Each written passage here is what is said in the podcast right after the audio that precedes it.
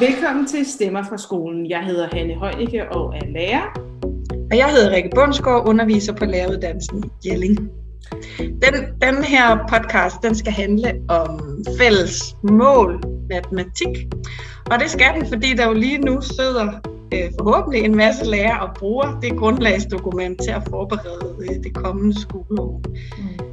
Men vi ved også godt, at der måske er nogle lærere, der synes, det er lidt spild af tid, eller hvor det går lidt hurtigt, eller hvor det ikke helt giver mening, hvorfor man skal kigge i de her fællesmål. Og det er egentlig det, vi gerne vil undersøge i den her podcast. Og der er også nogle lærere, sådan en som jeg, der synes, gud, når jeg sidder med det, er det egentlig ret interessant, men jeg får ikke rigtig åbnet den de andre måneder i løbet af året. Ja. Så uh, den her podcast, det er også til jer, der ligesom tænker, kunne jeg bruge det her fælles mål i løbet af året? Og ja, det kan man nemlig godt. Jeg har været på DPU og talt med Thomas Højgaard. Han er Ph.D., og han har været rådgiver og vejleder på det udvalg, der simpelthen har lavet fællesmål. Kan man ikke godt sige det, Rikke? Jo, og så ved han en hel masse om matematik og matematikdidaktik. Vi har jo også talt ham, med ham før. Mm i vores øh, podcast, der hedder Matematik. Men han er så interessant, så han har simpelthen fået en runde to i Stemmerskolen. Og øh, vi har ikke nogen lærer med, øh, fordi Thomas har så ekstremt mange konkrete eksempler på, hvordan man kan gøre. Så øh, jeg synes, vi synes simpelthen, det var rigeligt. Og så vil vi også gerne have noget til Dansk Folket. Og den kommer senere på den her måned, Grete. Jo, jeg øh, skal tale med Lene Storgård Brock, som har været med til at skrive fællesmål for dansk. Mm. Så det kan man jo glæde sig til. Men jeg vil sige, at selvom øh, man ikke er matematiklærer, så kan man altså også godt lytte til den her podcast. Det, det, hverken du eller jeg er jo matematiklærer herinde. Vi har faktisk synes, det var ret interessant alligevel.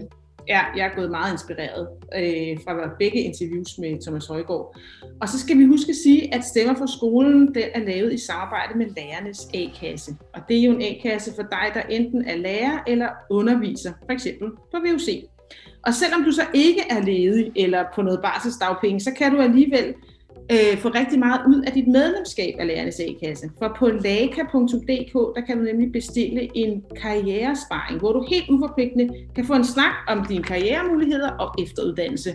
Og så, hvis du ikke er med det, så kan du også forklare det inde på laka.dk. Thomas Højgaard, øh, du har ikke været med til at udarbejde fællesmål. Nej. Men du har været rådgiver for det udvalg, der sad i 13 og 14. Og... Ja, jeg har været medlem af den ministerielle rådgivningsgruppe, ja. som blev nedsat generelt til vejleder matematikundervisning øh, i 2011, tror jeg det var, og som derfor også fik en rolle med at give gode råd og vejledninger op mod øh, reformen med fælles mål i 2014.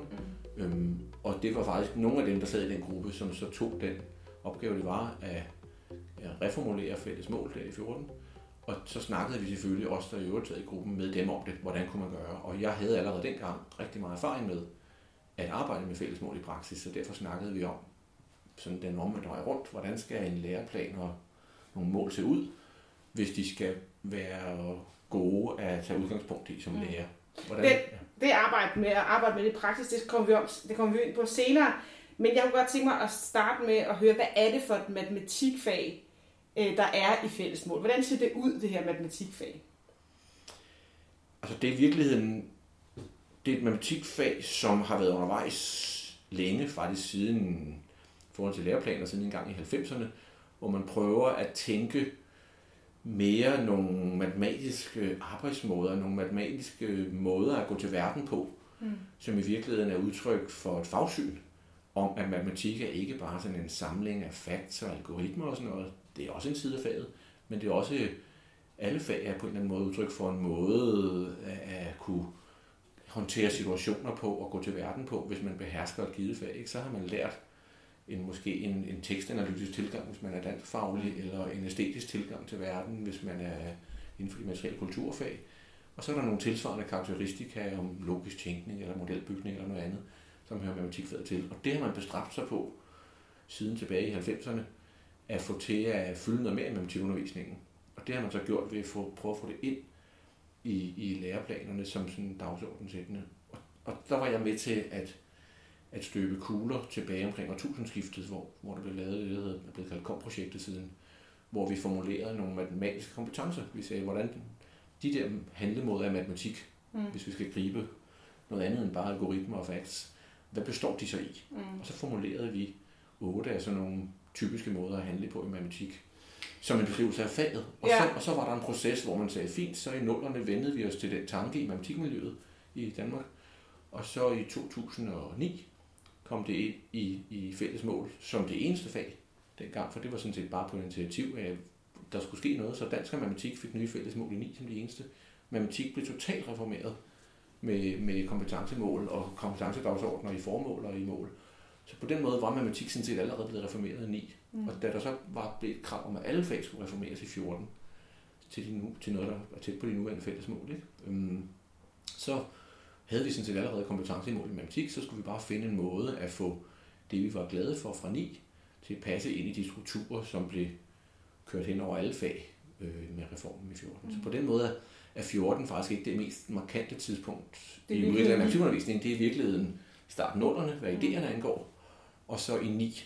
Okay. Øhm, hvor i for, for, for de alle andre fag, der kom den reform med at lægge vægt på kompetencemål, den kom i 14, fordi mm. det var simpelthen en del af den skolereform dengang. Mm. Men mm. der var vi sådan set allerede i matematik. Vi skulle finde en måde at få det, vi gjorde allerede, og som de fleste lærere og udviklere var glade for, til at kunne leve videre ind i den måde, som fælles mål har set ud siden 14. Ikke? Mm. Men hvis vi går tilbage til selve matematikfaget, du taler om det her med, at man har nogle handlemuligheder matematisk, men skal man ikke have nogle kompetencer for at udnytte sig af de her handle Øh... Jo, det, det er virkelig sådan som, vi, sådan, som vi beskriver, det kommer an på, hvad man mener med kompetence, jo, men sådan som vi beskriver så kompetence, siger, så er det en handlemulighed. for eksempel. Ja, altså, og det er, jo, det er et ord, vi er meget vant til at bruge i matematik, ja. nok mest af alle fag. Altså, at vi har sådan meget, der er ret stor enhed i matematikundervisermiljøer om, at, at færdigheder er sådan noget lidt instrumentelt noget, hvor man ligesom kan, kan det på kommando.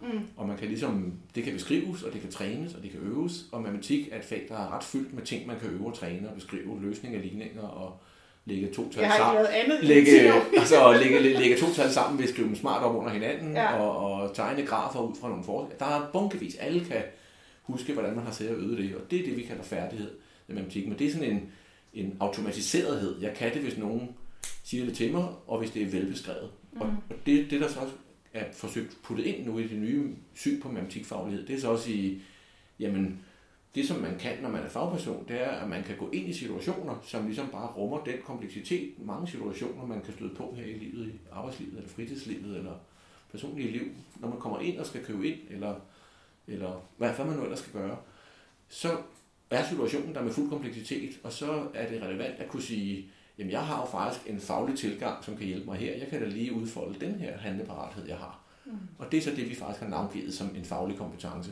En særlig måde at handle på, når man ligesom bliver udfordret i en situation. Og så sige, at jeg, jeg kan noget i kraft af, at jeg har lært noget matematik, så det kan, jeg da, det kan da lige gøres nyttigt her.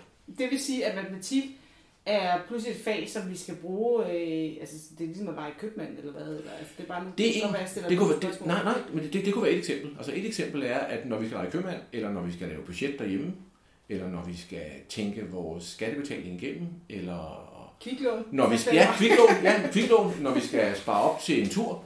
I alle sådan nogle situationer, der er det jo ikke, der, der er det jo ikke det, at man vil bruge matematik, der er udgangspunktet. Der er det det, at man har en situation, man gerne vil håndtere, og man skal finde ud af, hvad man kan gøre. Og der kan matematikfaget tilbyde det, at man kan, man kan komme fra udfordringen ud i virkeligheden, og så kan man bygge sig et lille stykke matematik, som kan bruges mm. til at tænke videre. Det er det, vi kalder matematisk model. Så siger man, jamen, hvad for et regnestykke kunne lige fange essensen i, hvad det koster at tage på den der ferie, du gerne vil på. Ikke? Mm. Så siger man, jamen, der er jo hotel, og der er jo rejse, og der er jo hmm, sådan noget. Det kunne gøre sådan, er en proces, vi kalder det modellering i matematik, den er sindssygt nyttig, og hvis du kan den, så kan det, at du kan regne og beskrive og tegne og sådan noget, det kan lige pludselig blive nyttigt i de situationer, som slet ikke præsenterer sig matematisk for dig. Mm. Men det kræver, at du har trænet det, fordi hvis du har trænet matematikken på matematikkens præmisser, og du har tegnet og regnet, når der stod matematik, og så har du så har ingen snakket med dig om, hvordan det kunne blive nyttigt, når du skulle på ferie, eller når du skulle købe ind, eller når du skulle forstå din skattebetaling, så ved man, at så kan, kan du faktisk ikke bruge din matematik, det skal øves. Mm. Og det vil sige, så skal den den sådan situationsparathed, som vi kalder modelleringskompetence, den skal så øves i undervisningen. Det er så en af de dagsordner, der siden 9 har stået øh, i fællesmål for matematik. Ikke? Mm. Der er en række andre, vi kan snakke om, hvis vi får tid til det. Ja, Det der er bare en af dem. Ikke? Det er Ja. ja. den mest... I folkeskolen det er sådan nok den, der fylder mest og mest dominerende, fordi man, alle fag i folkeskolen har den naturlige og rimelige forpligtelse, at de skal gøre sig relevante ud over faget selv. Ikke? De skal Mm. være relevante for livsomstændigheder og arbejdsliv og fritidsliv og alt muligt andet. Og det der er en af de måder, matematik kan blive det på. Men Mm. så skal det trænes. ja. Og der bliver man jo nødt til at have den her færdighedstræning, hvis du, du Det er at kunne regne en, nogle procenter, hvis du skal se, Ja. nå, hvordan... Øh, Ja. ja. Og, og, og derfor, er der, derfor er der et komplekst samspil mellem, når man er lærer, så er der et komplekst samspil mellem at, at sørge, stadigvæk øve indimellem, få eleverne til at øve sig i at kunne de der færdigheder, så man faktisk kan lægge tallene sammen, når man har dem, eller kan tegne grafen, eller kan aflæse, eller hvad det er. Øh, og så få dem til at gå levende de færdigheder ind i mere komplekse situationer, hvor det er en kompetence, man udfolder, fordi man tager situationen som udgangspunkt og kompleksiteten. Mm. Og så bruger man sine færdigheder, når de er relevant, så regner man, når man kan se, når nu opstod der en situation, hvor jeg lige havde brug for at lægge de her tal sammen i min, i min for eksempel min øh, overslagsregning over, om jeg har råd til at købe ind til i aften med de penge, jeg har sat af til det i mit budget. Så har man brug for et overslag. Mm. Det rummer en brug, et behov for at gange lidt og lægge noget sammen og noget med noget. Men det er ikke gjort. Altså man, det er meget nemt at forstå. Man kan, bare fordi man kan gange og lægge sammen, så er man ikke nødvendigvis god til at lægge et budget over din køb. Mm. Der er noget mere Mm. end det. Men det har også relevans Mm. at kunne gange lidt sammen, som du siger. Hvis ikke man kan det, så kan man godt stå og gøre sig forestillinger om, hvad har jeg brug for, og hvad er priserne, men hvis man så går i stå over, jamen så ved jeg ikke, hvordan, nu har jeg alle de her tal, og ja, så, hvis det stopper der, så har du heller ikke kompetence. Vel? Så der er færdigheder i at have kompetence, men det er bare ikke gjort. Men selvom du har en milliard færdigheder, så har du ikke kompetence, hvis ikke du har fået hjælp til at træne og håndtere situationen, når den er der. Ja, hvis vi nu skal se lidt anderledes på, fordi hvad for et matematikfag er det så ikke? Altså vi ser lidt, altså spørgsmålet lidt anderledes på mm. en eller anden måde. Altså fordi hvad, hvad, hvad synes du måske, der bliver brugt? Altså, hvis vi tager udgangspunkt i fællesmål, hvad er matematik så ikke? Altså hvad, hvad bliver der brugt forkert tid på i mm. folkeskolen? Mm. Altså det det, det, det ikke er, og det synes jeg ikke er forkert, fordi det synes jeg heller ikke, det skal, men det det ikke er, det var noget, man prøvede tilbage i, i øh, fra 60'erne og frem øh, i hele verden, og rigtig, rigtig meget i Danmark, som er blevet kaldt den nye matematik, hvor man prøvede at sige, jamen den bedste måde at lave matematikundervisning på, ud fra alle fine idealer om, hvad det skal kunne bruges, det er at lære matematik nedefra. Fuldstændig ligesom faget tænkes, når det er et universitetsfag. Mm. Og det var i virkeligheden ud fra en tanke om, at matematik skal forstås. Hvis ikke du forstår, hvad du laver, så kan du ikke bruge det til noget. Og så sagde man, at matematik, der skal forstås, det kommer af, at man selv har tænkt tanken helt fra grunden af. Og så begyndte man at arbejde med, nede i første og anden klasse med, at tallene er bygget op af mængdelærer og ting og sager, som er sådan, det er sådan rent begrebsfagligt er, når man, når man går langt ned i matematikfaget. Men det viser sig bare at være en fuldstændig totalt fejlslagen strategi. Fordi at, at man kan ikke lære noget gennem sådan abstrakt tænkning om faglighed, set op fra 10 km højde. Man, man, man, Jeg skal man, grine, når du siger, at jeg, jeg ser mig selv i sådan en situation i anden klasse, hvor jeg står i en mængde sammen med nogle andre børn inde i et tog, og nu er jeg en mængde på fire. Og jeg fattede ikke noget af det, kan jeg huske. Jeg kunne bare lugte, at Per han lugtede af makrel. Og, altså, det var det, bliver, det, bliver, altså, det bliver frygtelig abstrakt. Det var faktisk, Ja. ja. det var faktisk med en god intention om med forståelsesbaseret matematikundervisning. Ja. Det var for at komme væk fra, at det er bare udenadslærer, og sådan noget, mm. som hele tiden er en fare, matematikundervisning er udsat for historisk hele tiden. At Mm. det kan degenerere til at være rent færdighedsorienteret, og bare den ene efter den anden, når vi træner dem i rækkefølge, og så er der tusind i løbet af et skoleforløb. Ikke? Det er dårlig matematikundervisning, men, og der er hele tiden den fare, fordi det er nemt at gøre. Og så forsøgte man der i 60'erne, 70'erne, 80'erne at sige, nej, nu skal det være med forståelse, men det var bare, medicinen var fuldstændig gal, og det var fordi, at man, det hedder sådan videnskabsfaglighed, man lavede nedsivning af. Ikke? Man Mm. sagde, folkeskolens matematikundervisning skal bare være sådan en light-udgave af universiteternes matematikundervisning. Og det virker simpelthen ikke. Det ved man Nej. efterhånden godt, det virker ikke, Nej. men, men man prøvede ikke det som mindre i 20 år. Og alt det her, der skete fra 90'erne og frem, som vi snakkede om før, det er i virkeligheden blandt andet et kæmpe opgør med den måde at tænke matematikundervisning på. Så der er den, den helt fra grunden af og inspireret af universitetsfaget matematik måde, som man har forladt, men som sådan set havde sit rationale. Og det er det ikke, heldigvis. Mm. Og så er der den anden faglighed, som er den rent færdighedsbaserede, som bare deler faget op i en, altså atomiserer faget og siger, ja, man skal kunne løse den type ligning, og regne den type fag, og man skal, eller tal, man skal også kunne dividere med den og den. Og så bliver der helt absurd mange konkrete færdigheder og konkrete ting, man skal kunne, og der er ikke nødvendigvis nogen sammenhæng mellem dem. De kan alle sammen øves. Man kan stille 20 træk op i matematik og øve dem. Men hvis de intet har med hinanden at gøre, og det, og det man lavede sidst ikke har nogen sammenhæng med det, man laver nu, det, nu er det bare noget nyt, vi øver, mm.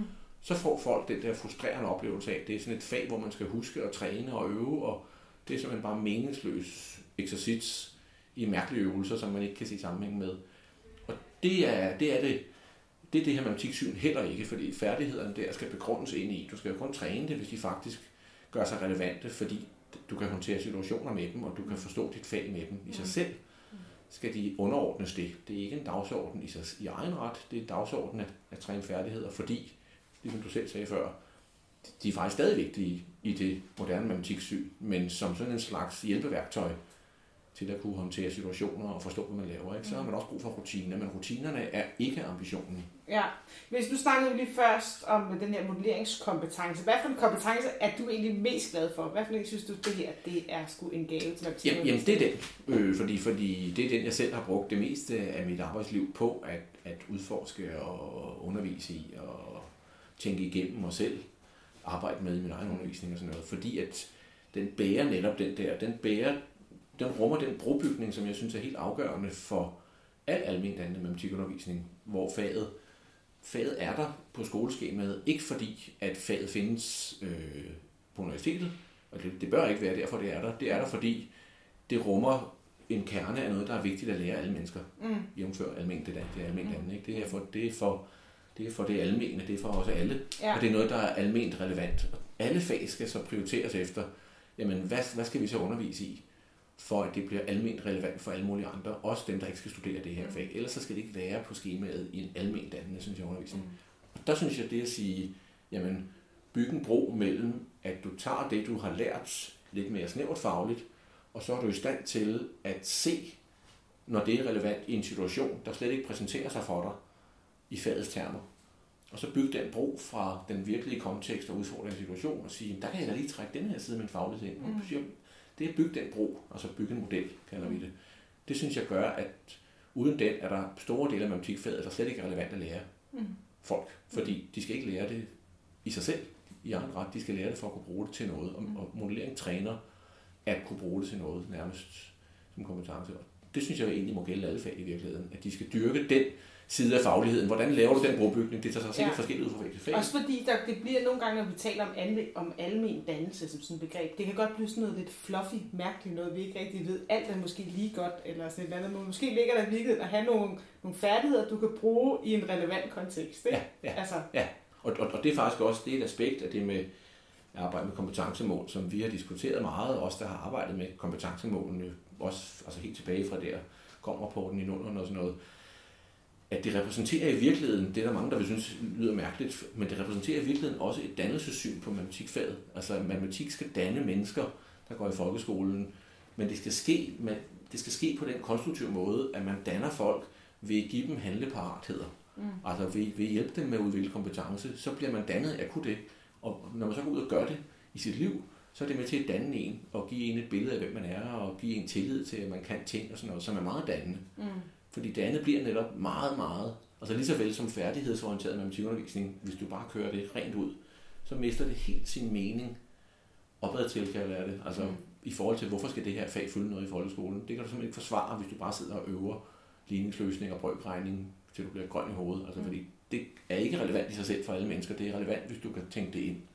Mm. På samme måde, så det at bare gå ind og sige, når i al min matematikundervisning, jeg er lærer, og i al min matematikundervisning, der skal jeg bare danne mine elever det peger ikke på noget overhovedet. Det betyder bare, at jeg skal prøve at lave god matematikundervisning, og det er jo et tomt statement, at det ja. vil jeg gerne. Det er klart, det vil ja. jeg gerne. Hvad betyder det? Mm.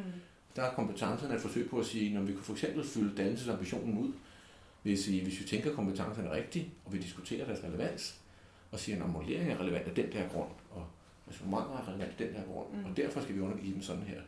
Så kan vi undervise i kompetencerne på en måde, der gør dem dannelsesmæssigt relevante, og så bliver de en måde faktisk at sætte, at gøre dannelse undervisningsbart. Mm. Fordi kompetencerne er omhyggeligt designet til, at man kan godt lave et setup, hvor de faktisk kan undervises i. Det har jeg masser af erfaring om. Det kan vi snakke om, når vi ved, at der er mange lærere, der arbejder med det og sådan noget. Mm. Det, er, det inviterer til at lave undervisningsforløb og tænke det gennem kompetencer, det med situationer. Mm. Det gør dannelse ikke.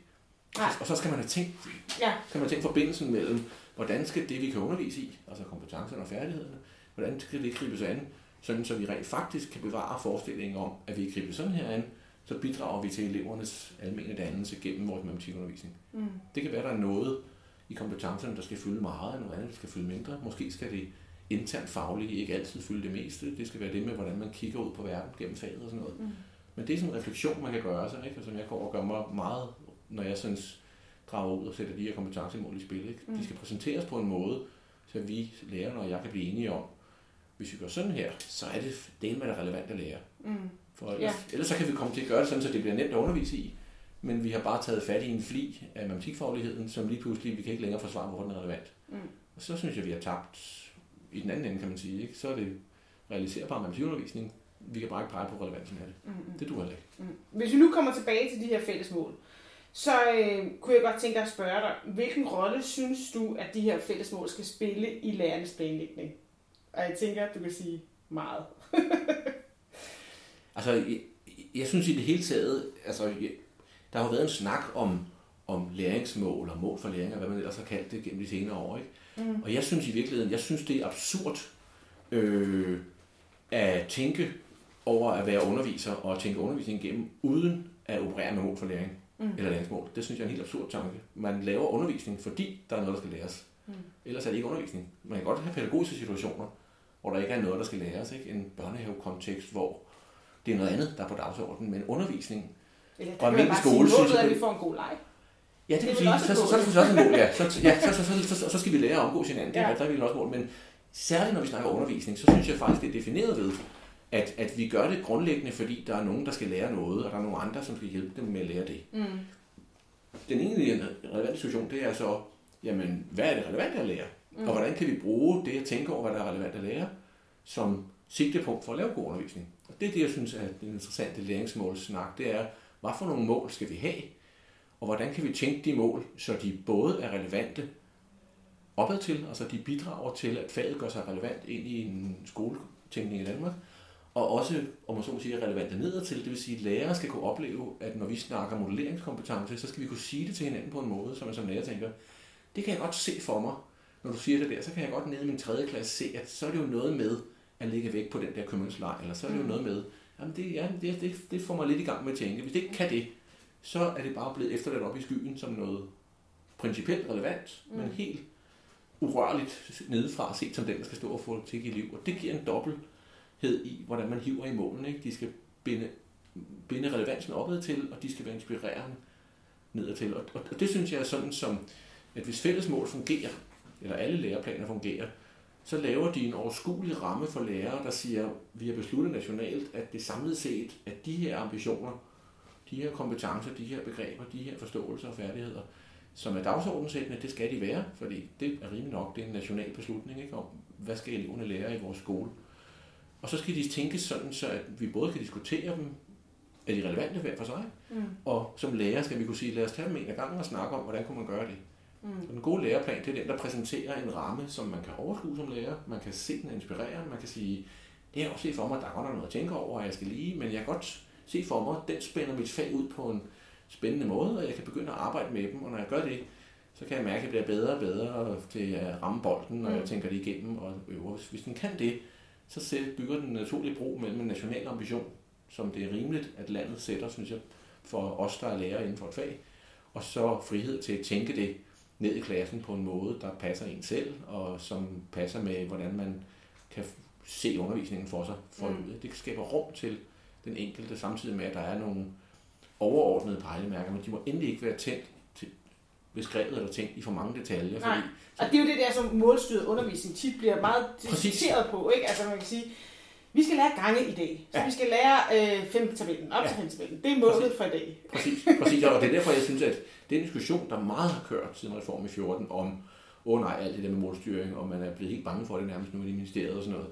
Det er fordi, at det berettiget har fået kritik for, at hvis, det, hvis, hvis de mål, man styrer efter, hvis målstyringen er efter mål, som er blevet sprængt i atomer, og ja. handler om små hjørner af faget, mm. og det, der er slet ikke noget helhedstænkning og sådan noget, så forsøger man at gøre det på en måde, hvor man siger, jamen, alt det der komplekse, det er sgu noget bøvlet noget undervis i, så nu skal vi nok, også fra ministeriet her, vi skal nok bryde det ned i, en, i tusindvis eller hundredvis af mål, og så skal du sådan set bare arbejde med dem. Mm. Så synes jeg, filmen er knækket, fordi så er det ikke læreren, der skal bygge broen mellem, hvad er det meningsfulde, og hvordan jeg kan gøre det. Så er det ikke, så er det ikke en inspirerende pejlemærke for at lave undervisning med. Så er det bare en myriade, du bare jagter, og det ved jeg er sådan, at de der udvidede vidensfærdighedsmål er blevet opfattet blandt matematiklærer. Der er så mange, 242 mm. tror jeg, der er mm. matematik. Øhm, og det er så mange, så at det, det, det både konkret og metakommunikativt signalerer det, du skal ikke forsøge at have et overblik her. Nej, og det, Fordi synes også, 242, det er for mange til at have er overblik over. Det vil sige, at kommunikationen er, tag dem en af gangen og bare Ja. komme i gang, og, og, og det er dårlig Men så undervisning. får man jo også den der trin for trin-agtige ting. Så starter jeg bare med mål nummer et, ja. og så går jeg videre til nummer to, og nummer tre.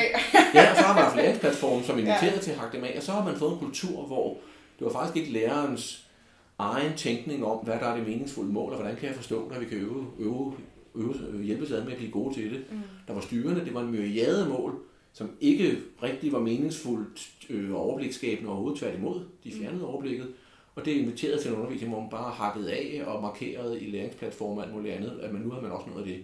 Og, og den, den tilgang kan jeg godt forstå, at man skal ud på. og Det er, den, det er det mange af dem, der har været imod den såkaldte læringsmålstyrede undervisning der. I virkeligheden har adresseret, men jeg synes bare, det er noget vrøvl at argumentere mod læringsmålstyring. Man skal argumentere imod læringsmålstyring, som foregår på en måde, der ødelægger undervisningen. Mm.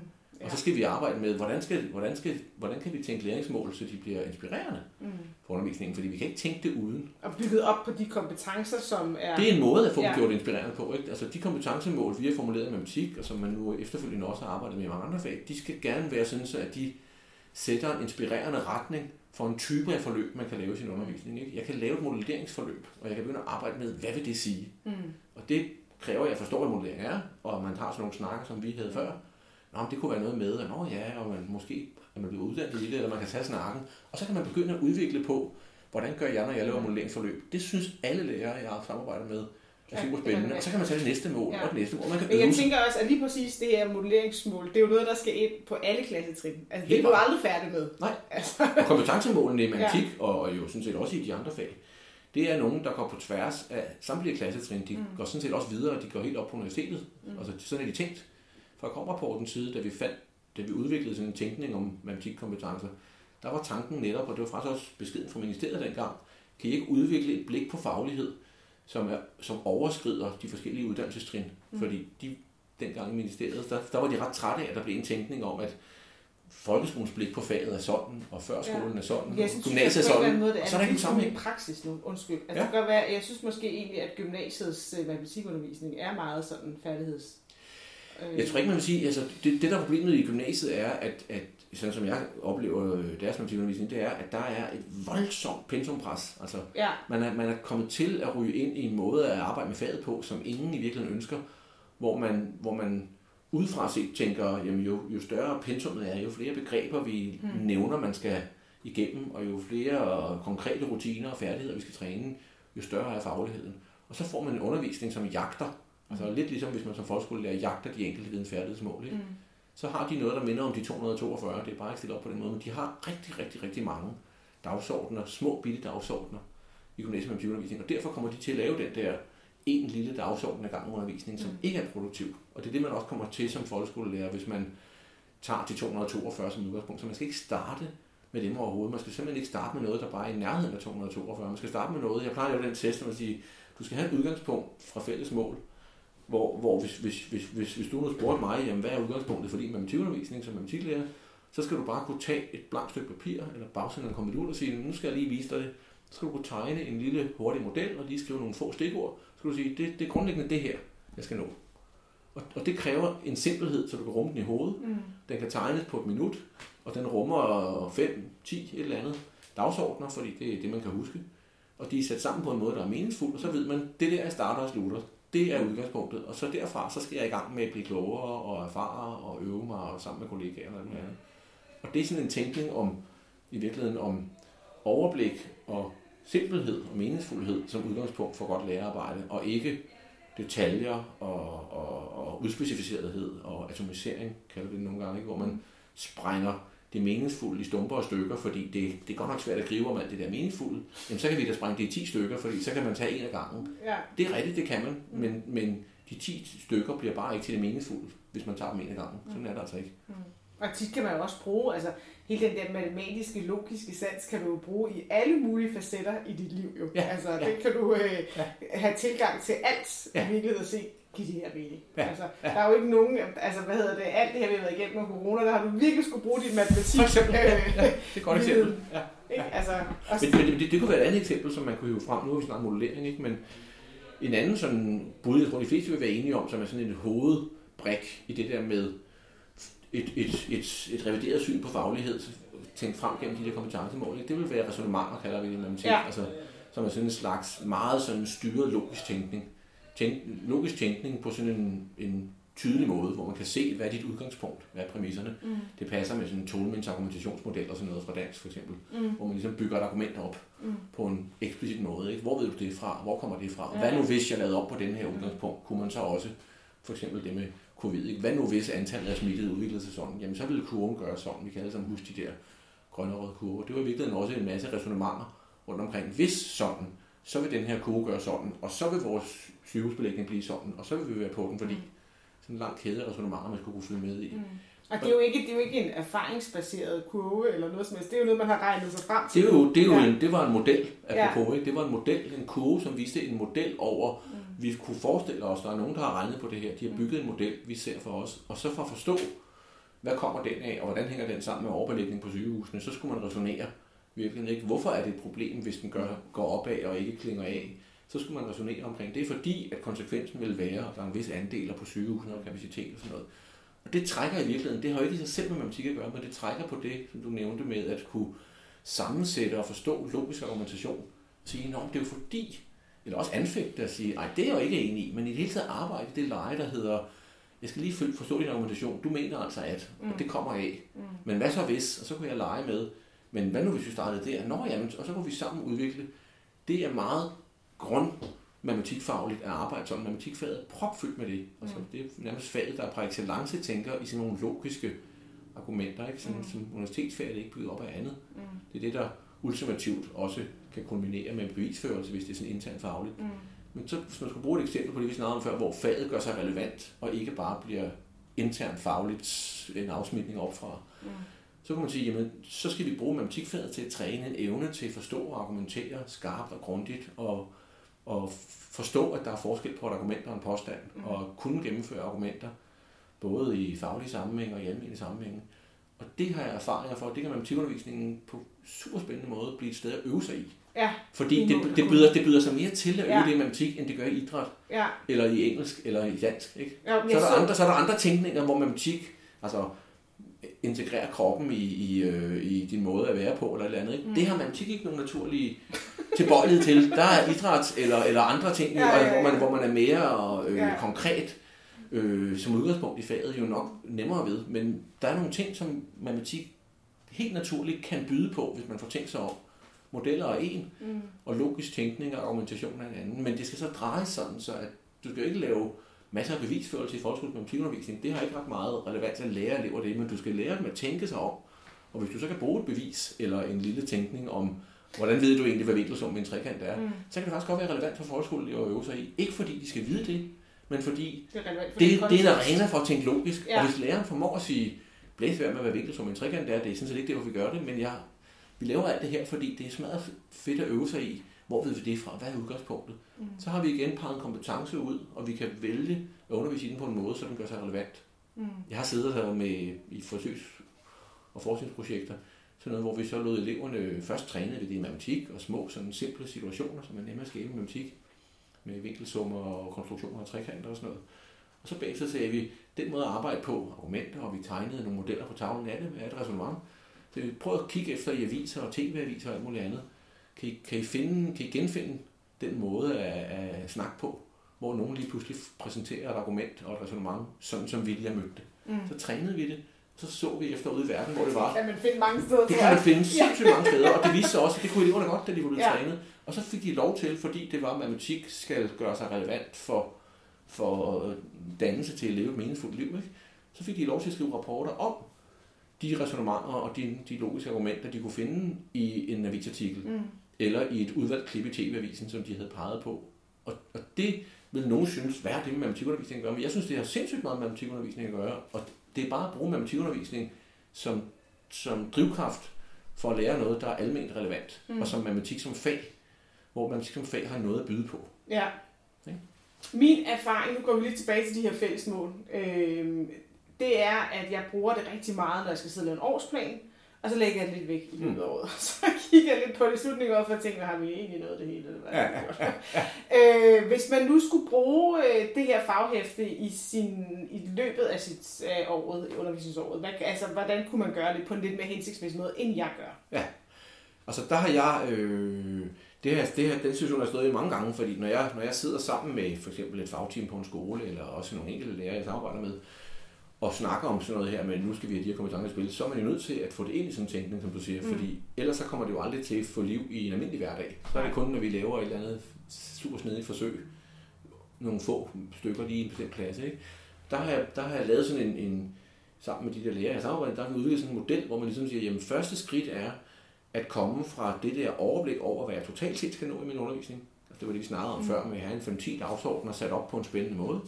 Vi har sådan en model, som faktisk, den står faktisk i læreplanen mm. øh, som det allerførste øh, i matematik, altså ikke i fælles mål, skemaerne, men i den ledsagende læseplan, der står øh, en, en anbefaling, som kom fra det der samarbejde, jeg havde med folkene i fælles mål om, Start med en simpel struktur, hvor kompetencer spiller op over for, for nogle stofområder. Har I eksempler på, hvordan man kan gøre det i det? Fordi jeg tænker, det kunne det, der, der, er masser af eksempler ja. på, der er masser af eksempler inde på EMU, som er udviklet ja. men udgangspunktet er en simpel struktur, som hedder, så står der modellering og resonemang og noget andet, ja. og der står noget, der har med funktioner og tal at gøre, og ja. regninger, og noget, der har med geometri og så videre.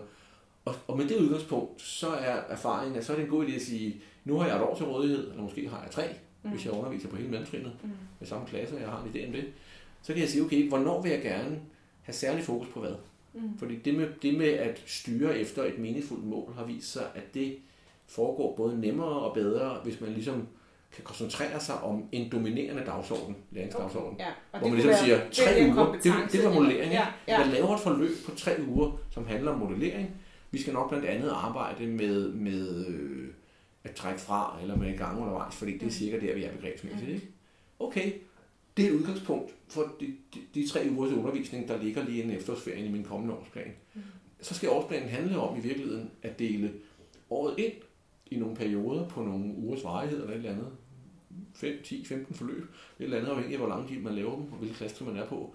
Og så ligesom tildele, så træffer man selv en beslutning om, hvad vil du gøre i hver af de forløb? Hvad skal være det eller de to dominerende lærings, læringsmål mm. fra din overblikstruktur. Ja, og så der tror jeg, at der er mange, der tænker, og her arbejder jeg med det her materiale. Det er ja. det, der sidder på, på, på, på overskriften. Præcis, i, præcis. Øh, det er faktisk også det, der er erfaringen. Vi, ja. lavede en undersøgelse sammen med Universitetsinstituttet 12, som var en del af forarbejdet til, til revisionen i 14, mm. om lærers brug af fælles mål, hed undersøgelsen øh, fra Universitetsinstituttet. Og der var konklusionen præcis. Det var dansk og matematik, og vi besøgte fem skoler og interviewede 5-7-10 lærere på hver. Og der var stort set ikke nogen af dem, der brugte fællesmål til en pind. Og da vi så sagde, hvad gør du så? Fordi et eller andet er, et eller andet udgangspunkt har du selvfølgelig for undervisning, det har alle lavet. Ja. Så sagde matematiklærerne, øh, lærebogen. Kontekst. Ja, de brugte bare den og den bog. Og så, og så sagde dansklærerne, de sagde prototypiske tekster. Jeg, jeg, jeg plejer altid at læse Husekramon med mine elever i 8. Mm, mm. Og det ved jeg, der kommer god undervisning ud af. Så det var, i forskellige talesætter var det netop, hvad er det, der skal arbejdes med? Mm. Ikke hvad er det, de skal lære. Og så lavede vi sådan en mantra dengang, der hedder, den drejning som en meningsfuld tænkning om at arbejde med læringsmål konstruktivt, det er i virkeligheden at sige, i stedet for at starte med, hvad der skal laves, mm. som man som lærer er nødt til at styre på, for at kunne gå ind i klassen, ikke? Mm. så prøv at få skaffet sig tid og ork og, og vane med at sige, jeg starter med at tænke, hvad, hvad vil jeg beslutte mig for, at det primære, de skal lære i en periode af undervisningen. Og så, når jeg har besluttet det, så siger jeg, nå, hvad, skal, hvad vil det så være smart at sætte den til at lave? Hvordan skal vi gribe, og hvilke metoder skal jeg bruge, alt muligt andet, for at de bedst muligt lærer det? Mm. Det vil sige, at processen starter med, at man i årsplanlægningen beslutter sig for, hvad skal være i centrum læringsmæssigt for når.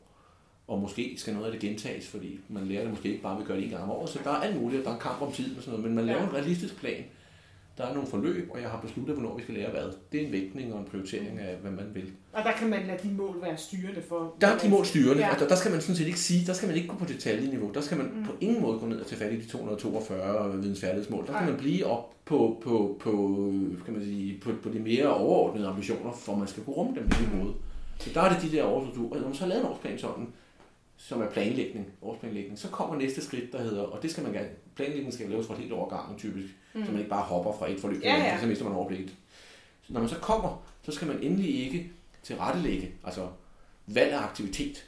Jeg tænker, planlægning, det er allokering af mål og ambitioner over tid. Mm. Tilrettelæggelse, i modsætning til planlægning, er at vælge, hvad der så skal arbejdes med. Aktiviteter og alt muligt andet, og tilgange, for at realisere den ambition, man har sat sig i planlægningen. Ja. Så simpelthen at skille planlægning og tilrettelæggelse for tilrettelæggelse skal endelig ikke laves for et overgang. Det var der nogle lærere i starten, da jeg turnerede med sådan den her ting, så sagde de, så, sad, så havde vi sådan en årsplanlægningsdag, så sagde de, hold kæft, nu sidder jeg her med, med forløb 1 til august måned, det var i slutningen af juni, ikke? og nu har jeg valgt, hvad de skal lave der, og nu skal jeg vide, til- altså jeg bliver jo aldrig færdig, så det er for, så fandt jeg ud af, at det var fordi, de forestillede sig, at de skulle sådan set forberede hele deres undervisning på det kommende år, inden de gik i gang. Og det er dels er det urealistisk, dels er det også dumt, fordi du skal jo kunne gribe situationen, og du skal mærke, hvor eleverne er, og Ja, ja. der er opstået en kontekst, og Ja, der er jeg alt tror, muligt. der desværre der stadigvæk er mange lærere, der sidder med den oplevelse, at de skal, at Desværre. deres Ja. øh, hvad hedder det, årsplaner bliver tykke og lange og flotte, og øh, altså, Vores årsplaner i de, de sådan længerevarende forskningsudprojekter, jeg har været med i, hvor vi har dyrket det her, hvor Mm. den her model, jeg sidder og taler om nu, opstod. Det, der, der er simpelthen tale om, at der, der er årsplanen, den er på øh, en af fire sider eller to eller et eller andet, og består sådan set af, i de her uger vil jeg arbejde med de her to dagsordner. Mm. Måske et kompetencemål, måske et nøglebegreb, mm, måske et af hver, og ikke mere. Nej. Period. ja, Det er modellering, eller det er resonementer og geometriske figurer, mm, og så en to-tre uger på hver af dem, og så allokeret ud, øh, sådan så man synes, man får dækket, hvad man sy- synes, man har brug for at dække. Det er årsplanen. ja, Og så tager du derefter forløbene en af gangen, når du nærmer dig. mm, Sådan så du siger, nu er jeg ved at være færdig med forløb 1, så nu skal jeg lige den kommende uge gerne finde noget sammenhængende tid, hvor jeg kan tænke de næste tre uger igennem. Så kan jeg se på min årsplan, om der havde jeg jo besluttet, at der var det så ikke længere modellering, men resonementer og mm, geometriske figurer, jeg skulle have fat i. Så skal jeg have nogle timer samlet, hvor jeg kan sidde og forberede de tre uger.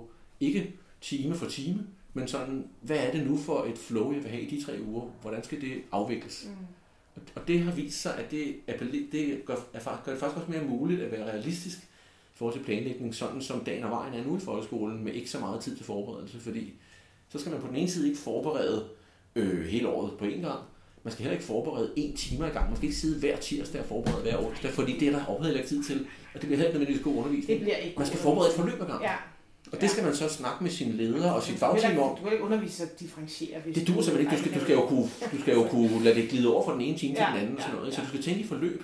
Og så skal du sammen, det har jeg været med til på skole, og så skal man sammen med ledelsen sige, hvis vi skal kunne køre den her måde at tænke på, og det kan de fleste skoleledere så sagtens se, det giver god mening, Mm.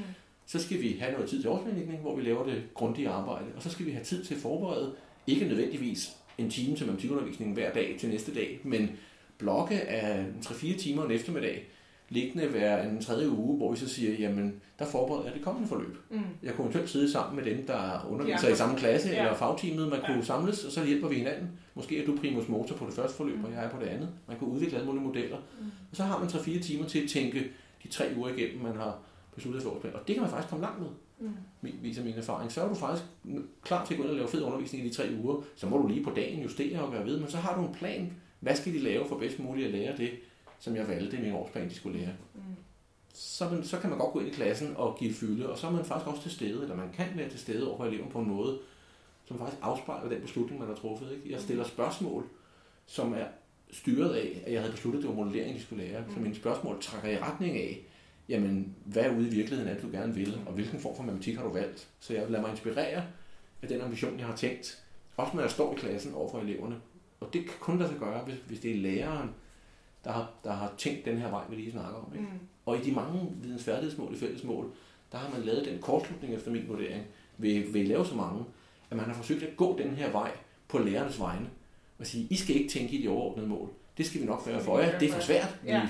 ved fra den lave, hvor det var svært. Jamen, så skal I sørge få nogle færre. Ja, Og det er rigtigt, det er lidt nemmere at undervise i dem en af gangen, men det fjerner fuldstændig invitationen til lærerne med at sige, I skal være dem, der bygger broen sammen med hinanden og med god hjælp fra alle mulige andre i, hvad vil du, hvornår vil du hvad, mm. hvad skal de lave for at lære det, du har valgt, og hvordan vil du være til stede i klassen. Det er kun, hvis læreren har stået for at bygge den bro, at det får liv i klasserummet. Du kan ikke gå vejen for folk, det gælder sgu i alt uddannelse og pædagogik og alt muligt andet. Ikke? Du er nødt til at lade folk gå vejen selv, så skal du give dem et inspirerende setup til det. Mm. Mm. Og det har man misset med de mange fælles mål. Det er derfor, det er rigtig godt, at de er blevet gjort ikke Ja, obligatoriske fra om, at vi har, altså det er jo et af mine spørgsmål, det er nu, de er jo ikke øh, bindende, de her øh, vidensfærd, og det er du vel rigtig glad for. Det er en rigtig god idé. Altså, jeg, jeg, stod faktisk sådan, jeg stod faktisk sådan lidt ministerielt kættersk inden, altså i, fra 14 og frem, hvor jeg blev sendt ud og, og hjælpe mange fagteam rundt omkring med alt sådan noget her, ikke? og hvad skal vi dog gøre? Og så stod jeg og sagde, I skal simpelthen lige lægge de der 242, de der berømte skemaer, som enhver kan se for sig, ikke? Med,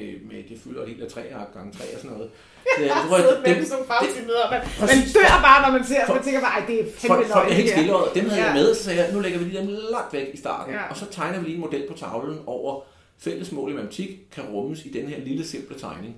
Øhm, og, og så kunne jeg sige allerede dengang heldigvis, den findes faktisk i læseplanen, fordi den der gruppe, der lavede fælles mål, var helt med på alt det, jeg sidder og siger her. Mm. Der var bare en tvungen omgang fra ministeriet om at lave de der store skemaer. Det var ikke et valg, Mm. matematik eller andre grupper traf. Det var en fælles beslutning om, at man troede på den der nedbrydningsmodel med mange mål, videns og færdighed. Så sagde jeg, det skal I simpelthen ikke gå med på, fordi det virker ikke. I skal tænke i et overblik. I skal tage den der overbliksmodel, så skal I starte der. Og når vi på et tidspunkt når til, at I skal beslutte, hvad er egentlig den mere konkrete ambition? Mm. En ting er, at du har besluttet din modellering. Hvad vil du mere konkret lære dem? Og du skal vælge aktiviteter. Så Så kunne kan du tage gå arken frem. Der, Og ja. så kan du sige, hvad skriver de egentlig i modellering? Mm. Og så har mange lærere opdaget, at der står der noget skide sjovt her om Mm. modellering på 3. klassetrin. Mm. Den, den dagsorden, det, jeg tror, det er den, jeg vil dyrke. Mm. Så bliver det inspiration til, når du skal være mere konkret ud- udfoldende, men det skal ikke være det, der er udgangspunktet, fordi du mister overblik. Ja, fordi det er det, man, det er det, man laver sin undervisning efter. Det er de her bindende mål, kan man Ja. sige. Så det er jo rigtig godt. Jeg har tit siddet til skolehjemsamtaler, og så har jeg haft en, jeg har heldigvis haft virkelig dygtige matematiklærer som min makker. Jeg er dansklærer. Og så har alle forældre har siddet dernede i 1., 2., 3. klasse. Hvornår lærer de at sætte stykkerne op over for hinanden? Ja. Hvornår øh, lærer de tabellerne? Hvornår, Ja. Hvordan kan vi øve de her tabeller? Hun kan ikke finde ud af at regne ordentligt. Ja. Og bla. Altså, Det er en snak, vi har altid, Ja. synes jeg. Ja. Altså har du et tip til, hvordan man kan bruge, hvordan kan man få det her ind i sit skolehjemsarbejde? Altså fordi så de forstår, det er simpelthen ikke den måde, vi underviser på. Altså vi kan blive ved med at sige det igen og igen og igen. Det er ligesom om, forældrene føler ikke, at de lærer ordentlig matematik. Og det er jo dels fordi, at, at det er matematikundervisning på en anden måde, end de selv har været med til, mm. og så er det fordi, at færdighedsmål er bare nemmere at forstå. De er Mm. nemmere at undervise i, de er nemmere at tage imod, de er nemmere at forstå for folk, der er outsidere til undervisningssituationen. Ikke? Det er den simpleste form for dagsorden, og den er til at finde ud af, hvorimod diverse måder, komplekse måder at forstå begreber på, og kompetencemål og situationer, jeg skal give skære, som vi lige har snakket om, det er simpelthen meget mere bøvlet, og det har de fleste forældre jo ikke grundlag for, eller forudsætninger for, eller tid til, og tænke med på. Så de griber i det, der er umiddelbart forståeligt, og som de også selv kan overskue, og hvor de føler, der vil jeg da kunne bidrage lidt, for det kunne jeg da godt tænke mig at øve derhjemme. Mm. Mm. Altså, det er svært, hvis du nu forestiller dig, at du sagde til sin forældregruppe, når vi lægger rigtig meget vægt- vægt på modellering i den her klasse, så hvis I kunne skabe nogle gode modelleringssituationer derhjemme, så ville det være, så ville det være rigtig godt, og så bare sige hej hej, så ville de jo alle sammen tænke, hvad snakker du om? Altså, modellervoks, ja, hvad for noget? Øh, what, altså, det, vil, det vil overhovedet ikke give nogen resonans. Så, så den besked kan du ikke give. Så er du nødt til at give nogle eksempler, eller også lave en arbejdsdeling, der hedder, vi arbejder med, at, ma- at faget skal blive relevant i nogle situationer. Så kan man tegne den der overbliksmodel. Mm. Mm. Det er sådan, jeg har set ved i sådan nogle forældremøder i de klasser, hvor jeg har været ude at arbejde sammen med læreren. Og så har jeg sagt lidt om vores projekt, og så har læreren også kunne formidle, ligesom I har stået der. Mm. Så har læreren tegnet den der model med, jamen det vi overordnet skal, det er, at der er sådan nogle måder at bruge faget på ude i verden. Og så er der nogle begreber, og vi skal simpelthen arbejde os igennem det. Mm. Og så er der noget træning i det, hvor vi skal øve at lægge sammen og sådan noget. Og det skal vi også have gjort. Men det er bare ikke det, der er det eneste i matematikfaget. Og hvis vi kommer til det, så får, får vi lavet en dårlig og færdig matematikundervisning. Mm. Og så i virkeligheden forklare den forskellighed, der er på det. Og så sige til forældrene, det der med, at, at vi arbejder med det her, det er jo noget, det er jo vores professionalisme. Det er jo også som fagpersoner, der tænker i det og arbejder med det sammen med eleverne. Mm. Færdighedsdelen, det kan godt være, at det er nogle gange relevant, at I så øver den derhjemme, hvis I gerne vil være med, og det vil mange gerne. Fordi det er det, der, synes jeg, meningsfuldt kan øves. Så hvis man endelig skal lave lektier derhjemme, og sige til forældre, hvad mange forældre gerne vil, hvis I har lyst til at sidde og lave noget matematik sammen med jeres børn, og I gerne vil hjælpe dem, så snak om, hvad er det, der lige nu er det aktuelle at træne Mm. i de forløb, vi har. Men Fordi jo- der vil som regel være, det var du selv inde på tidligere, Mm. der vil som regel være et element af noget, der skal trænes Mm. i de fleste dagsordner, noget underliggende. Du skal kunne lægge tingene, tallene sammen Mm. med mere end et cifre, hvis du skal kunne tage priser ned fra supermarkedet og arbejde med. De er ikke et cifre, ret mange af dem. Mm. Så skal du lære at lægge tal sammen, som er 62 cifre typisk. Ikke? Mm. Så kan man sige, vi arbejder meget med sådan noget med at bruge regnerier og plus og minus og gange dividere i, i konkrete kontekster. Det er vigtigt at få lært. Og inde i det er der jo noget med at lære at regne, og I kan øve sådan og sådan.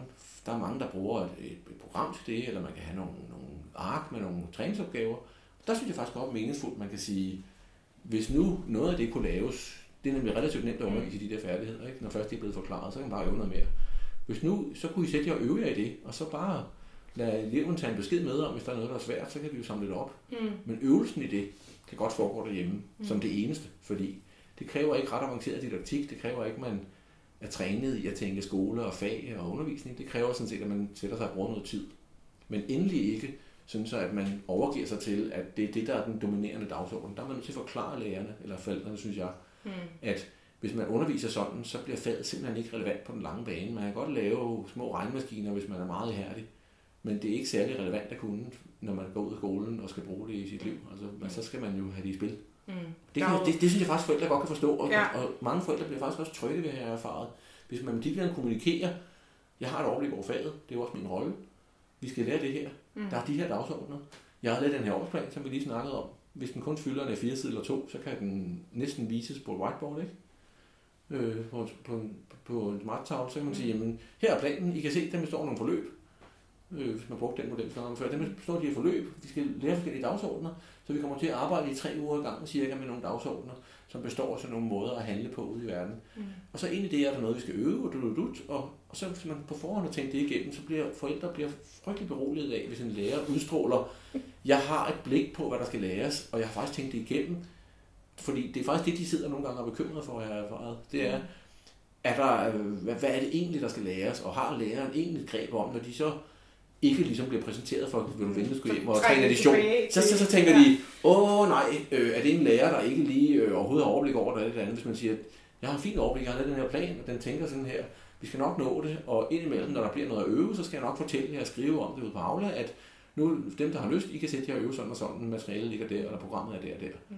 Så, så beroliger man folk, fordi de vil forvente jo, og vil gerne have en lærer, der, der siger, jeg har en plan for, hvad der skal læres. Mm. Så vil de fleste forældre sådan set sige, hvad som helst er egentlig okay, bare vi bliver mødt af en lærer, der har en plan. Mm. Kan lige nævne, at, ja. øhm, at hvis, man som, hvis man som lærer, som er nysgerrig på sådan noget med kompetencemål, hvis man nu vil lade sig inspirere af, eller som fagteam, hvis man nu vil bruge noget tid på at sidde og diskutere med hinanden, hvordan kunne man gøre det, ikke? så er der selvfølgelig dels nogle tekster om det ene og det andet, mm. men der har, jeg også, der har jeg også grebet mit eget arbejde an på den måde, at når jeg har været ude i en klasse og lavet et forløb, hvor vi arbejdede med, med modelleringskompetence for eksempel, eller nogle af de andre kompetencer. Mm. Så har jeg så fået lov til at videooptage i klassen.